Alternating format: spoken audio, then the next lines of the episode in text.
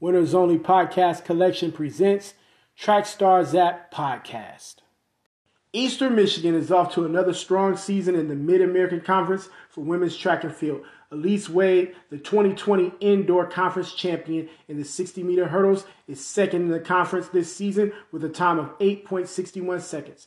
Her teammates Angel Gazaway and Brenna Kavanaugh are fifth and ninth in the conference rankings with times of 8.67 seconds and 8.88 seconds. Eastern Michigan currently has the top woman in the conference for the 60 meters as Kalani Harvey clocked in at 7.55 seconds during a third place finish at the Michigan Invitational. Her teammate Allison Davis is eighth in the conference at 7.65 seconds. Davis won the 60 meters conference title in 2020 and placed second last season. As for the 400 meters, Eastern Michigan is number one in the conference as well. Mayor Edwards recorded a time of 56.14 seconds with the win at the GVSU Open. Along with having strong sprinters, the Eagles are also shining in the weight throw competition this season.